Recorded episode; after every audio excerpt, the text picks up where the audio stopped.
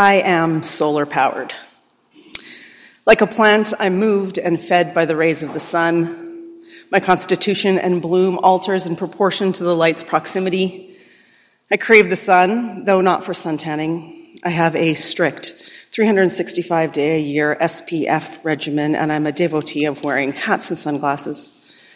But on December 21st, I begin marking the shift in the light, the change in the times of sunrise and sunset. On December 21st, 2022, the shortest day of the year, the day length was 7 hours, 27 minutes, and 42 seconds. Today, it is 8 hours, 23 minutes, and 6 seconds. And in one month, you ready? We will have a whopping 10 hours, 20 minutes, and 21 seconds of daylight. Perhaps Dawn can set aside her artificial light. In more than one house, I have painted my walls with a color called filtered sunlight. And to the chagrin of designers and perhaps my neighbors, I prefer to have no blinds on my windows, allowing every flicker of light into my home. Family members, and often during these short days, my coworkers are accustomed to me calling them to the window to have them join me in watching the sun rise over the yard, painting the world in color. How wonderful is the word daybreak? Light breaking through the darkness, ending the night, breaking the grip of the dark without fail on each new day. Recently, I watched a glorious TikTok video of every sunrise in 2022. Each video laid out in a grid, the light ebbing and flowing across the screen like a wave. I watched it over and over again, delighted and reassured at the faithfulness of the sun's return each and every day. Light sustains the earth and all living things. Without the sun, of course, the earth would not exist. It drives weather, ocean currents, seasons, and the climate. It makes plant life possible through photosynthesis, our bodies, within our bodies, it generates vitamin D, supports bone health, lowers blood pressure, preventing disease, and promoting good mental health. Light is life. In both our first and second readings today, we hear the words from Isaiah The people who walked in darkness have seen a great light. On those living in the land of the shadow of death, light has dawned. Perhaps I'm captivated by the light because I, like you, like all of us, am well acquainted with the darkness.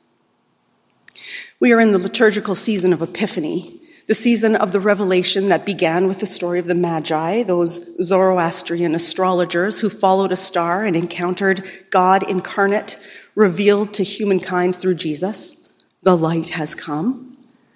The rhythms of the church calendar, like the patterns of the days and the seasons, mirror the movement between darkness and light. Advent, a season of waiting and preparation, leads to the joy and delight of Christ's arrival at Christmas and Epiphany. Then it takes us, it takes us back to the Lenten season of pause and reflection, followed by the triumph and celebration of the resurrection at Easter. The dance of light and dark is ever present in and around us. I will not presume to know your intense, intimate relationship with darkness, pain, loneliness, illness, suffering, loss of every and any sort. It is deeply personal, individual, and unique. Our relationships to the dark mark us and form us, bruising and wounding us, scarring us in ways that will possibly never be known to another. Our experience with darkness forms and change, changes us, alters the direction and pace of our lives. Thanks be to the unflinching mercy of God, though, there are gifts that come from the darkness.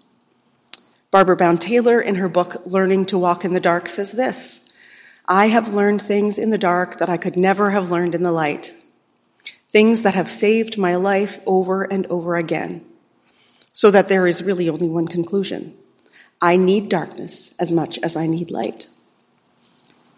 Darkness is deeply individual, and it's also universal, comprehensive, ubiquitous, all encompassing, and persistent. It is cruel and unfair and pressing in from every side. For every human on this beautiful and brutal planet, which too is collapsing under the darkness of consumption. Here at FBC Edmonton, like we did this morning, we include the prayers of the people in our services each week, where we acknowledge the realities and hold space for the truths of this dark world. We cry out together, joining our voices to express the simultaneously intimate and pervasive presence and pressure of the darkness that threatens to undo us. In our scripture reading for today, we encounter Jesus, who has just learned that John the Baptist has been arrested. Now, perhaps trying to avoid the same fate, at least for now, Jesus goes to Capernaum. While Jesus is there, he continues to proclaim that the kingdom of heaven has come near, that the kingdom of heaven is at hand. As Jesus, the rabbi, walks along the Sea of Galilee, he begins calling disciples to follow him, to learn from him, and to leave their homes and jobs and families, and to make Jesus and his teachings the center of their lives. These fishermen had likely long ago given up the hope of becoming disciples of a rabbi. They'd likely dropped out of school around the age of 10 or 14 to pursue the family business or the family trade. The honor and position of being a disciple and potentially a rabbi themselves was not in the cards for these men. And here they were, being called by Jesus and invited to be his disciples. The change in their lives in their lives was drastic and, and immediate a life altering shift from fisherman to student and spiritual leader. What compels any of us to make a change, to step out of our lives and chart a new course, to reach for the light for the depths of the darkness? Or perhaps more simply, what compels me to follow Jesus? To keep, what keeps me returning to these pews, to this community, to this YouTube stream, to my spiritual practice again and again? Perhaps it is the hope of the light. Maybe it is the very presence of the Christ light within us that creates such bold and seemingly unrealistic hope. Is it the desperation to believe that we can not only survive the persistent darkness in our lives and in the world, but that we can live as people of the light? That our lives can be transformed by the light of Jesus?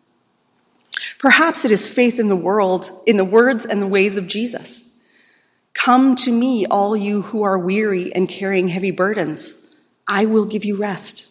In this world, we will have trouble, but I have overcome the world. The light has come, transforming light.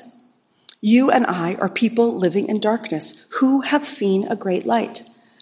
We are living in the land of the shadow of death, and thanks be to God, the light has dawned. This is what Jesus is calling the fishermen to to discovering a life of light that shines amid the darkness, a life of irrational hope. Recently, I was speaking to a group about my work as a chaplain with federally incarcerated women. I'd finished my brief talk, and one of the people raised their hand, their face quizzical, and said, But you didn't talk about hope. I'm sure you must spend all day telling the women that they should have hope. This was my response. I don't really speak to the women about hope. Hope is a dangerous and misunderstood topic. Hope has crushed their spirits so many times that it must be carefully reintroduced and reformed in their minds and hearts. It must be something that transcends circumstance and comes from something deeper than crossed fingers or good luck or being in the right place at the right time. Together, me and my women carefully and tenderly learn what hope really is and gingerly begin to entertain its presence in our lives again. Hope is not everything happens for a reason or this too shall pass. Hope is choosing to hold tightly to faith amid uncertainty or circumstance. It is not logical or pragmatic, it is wild and unreasonable and radical. Richard Rohr said this about hope Until we walk with despair and still have hope, we won't know that our hope was not just hope in ourselves, in our own success, in our own power to make a difference, in our image of what perfection should be, we need hope from a much deeper source. We need a hope larger than ourselves. The hope of follow me and I will make you fishers of people is a path to finding hope in something larger than ourselves, a hope that is not crushed by circumstance. It is a call to a new kind of being, a call to participate in the audacious practice of believing and living the way of Jesus. It is an invitation to practice the countercultural way of the Beatitudes, to turn the other cheek, to loving our enemies, to caring for our planet, to being a voice for the voiceless, and to seeing light in people who the world has written off as lost to the darkness. This is the call of Jesus to us the call to live into and out of the light of Jesus, to find shelter and healing and relief in the way of the kingdom, which is here, even now, especially in the darkness.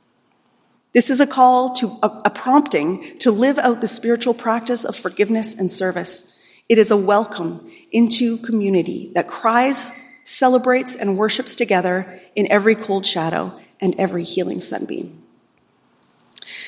I heard a beautiful line in a song recently Recommit yourself to the healing of the world and to the welfare of all creatures upon it. Pursue a practice that will strengthen your heart. Pursue a practice that will strengthen your heart.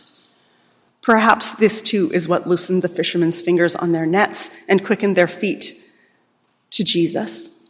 The glow of the Christ light shining out of Jesus, the hope of living life in a different way, the deep desire to experience the strengthening of their hearts that only Jesus could provide. The kingdom of heaven is at hand. I am it. You're it. We are it. Has there ever been a time, a more important time to coax the light to shine out brighter from within you? Has there ever been a greater need for the people of God to proclaim to this dark world that the light has come? The kingdom is at hand. The call of Jesus to allow the light of Christ to transform us, to heal us, and to turn us into beacons of light, reflecting his, this life changing light to the world into these grieving places. The cry of, Come and follow me, is a call to love this world and her people in a way that throws back the curtains, tears off the blinders, and lets the transforming light of God shine in. Minister and writer Jan Richardson offers us this blessing, and I give it to you this morning. Blessed are you who bear the light in unbearable times, who testify to its endurance amid the unendurable, who bear witness to its persistence when everything seems in the shadow and grief. Blessed are you in whom the light lives, in whom the brightness blazes, your heart a chapel an altar where in the deepest night can be seen the fire that shines forth in you, in unaccountable faith, in stubborn hope, in love that illuminates every broken thing it finds. Amen.